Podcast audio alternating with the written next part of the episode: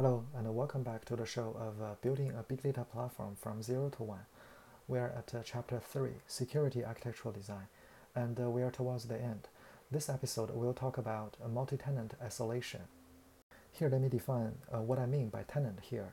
As an internal big data platform, we serve uh, all companies' internal users, and they are from different teams.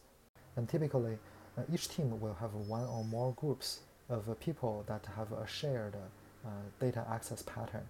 And we call such a group of uh, users that share the same data access pattern as one tenant. So in the simplest case, uh, each team will be one tenant, but uh, a team could be having more tenants or they can share tenants, doesn't matter. The key for tenant isolation is if I am a user from tenant 1 and uh, I can access all the resources, buckets, uh, database tables uh, that uh, my tenant is supposed to have access to. Then another user, user 2, if she is not a member of tenant 1, she should not be able to access those resources. Her query to either the buckets or the tables should be rejected. And uh, obviously, uh, this uh, is tightly integrated with the uh, authentication and authorization model by IAM. And a common design would be role-based access control or attribute-based access control so that uh, each tenant will have uh, one or more roles which will be each bind to a policy specifying what resources they can and cannot access. And now let's revisit the common conceptual model of uh, RBAC or ABAC. A user signs in with uh, some single sign-on or LDAP and uh, the identity will be authenticated by the identity provider of your company. And that will also retrieve the group membership and understand which group or role or tenant this user is in. And the user's queries and jobs will go through the underlying uh, processing engine and uh, which will uh, retrieve the policies uh, to see what resources this user is supposed to access and uh, will uh, pass the query or decline the queries or jobs based on the policy. And there are matured uh, authorization solutions for this. For Hadoop world, you can use Ranger or Sentry. For public clouds, they all have their own uh, IAM and authorization services. And for uh, cloud native stack, there are newer uh, authorization systems such as uh, open uh, policy agents and so on. But regarding multi-tenant isolation, uh, there's next level detail regarding the granularity of the policies and isolation.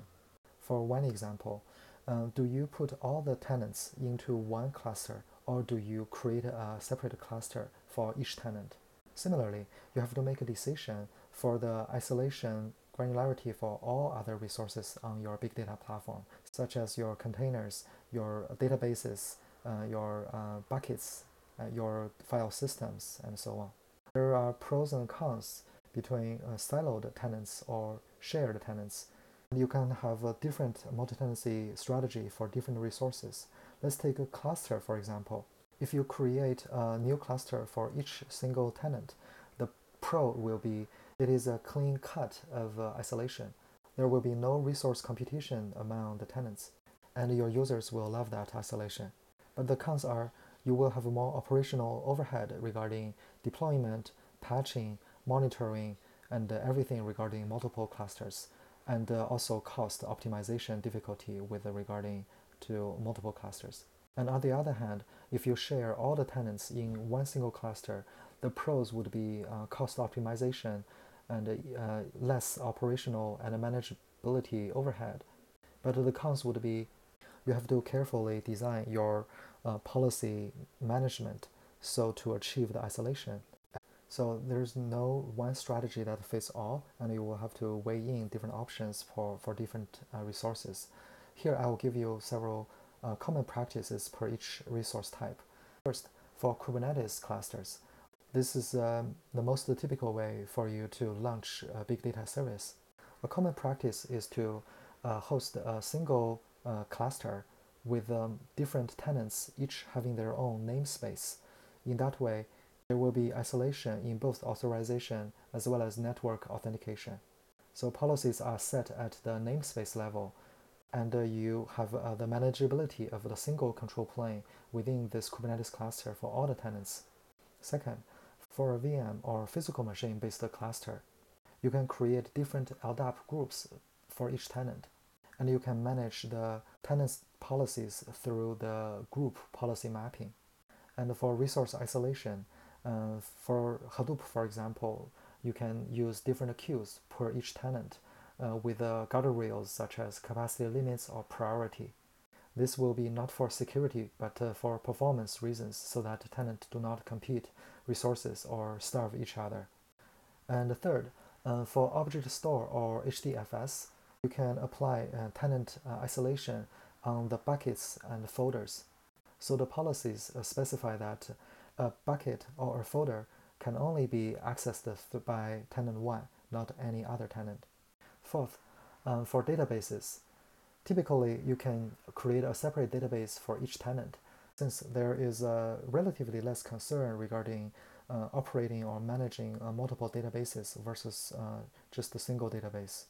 But there will be still scenarios that you need to uh, have a table level access control uh, per tenants. For example, you have uh, certain data tables that are only supposed to be accessed by several tenants, or if a tenant decides to share their table to another tenant. So eventually you will have uh, uh, policies specifying uh, table level access control on a tenant basis. And similarly for uh, bucket folders or HDFS uh, file paths. And uh, there could be also shared resources. For example, there are common logs that are supposed to be accessible to every single tenant in the company. And uh, in that case, you can have a policy allowing all the tenant roles to access it. And uh, typically, this is read only because you don't want people to accidentally delete the data. And on the other hand, for a tenant owned uh, private resources in the uh, file system, uh, the buckets, the folders, and the databases, um, you want to create service accounts for each tenant and allow them to be read and write to the data sets but you want to have separate groups that can read only to the uh, data sets for general users. And as I mentioned earlier, for a friendly sandbox for people to play around and uh, reduce learning curve, you can create sandbox uh, spaces for each tenant and uh, grant everyone read and write to play with the less restrictive data. Now, to summarize, you have already realized that uh, you have to design the architecture with isolation in mind to begin with. Otherwise, if you change your isolation model later on, it will drastically alter your architectural design.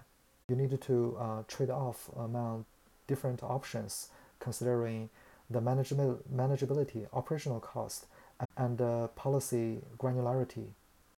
And uh, for different uh, big data services, you may have to use a different isolation model. And uh, isolation is a fundamental piece to have uh, security in a multi-tenant environment.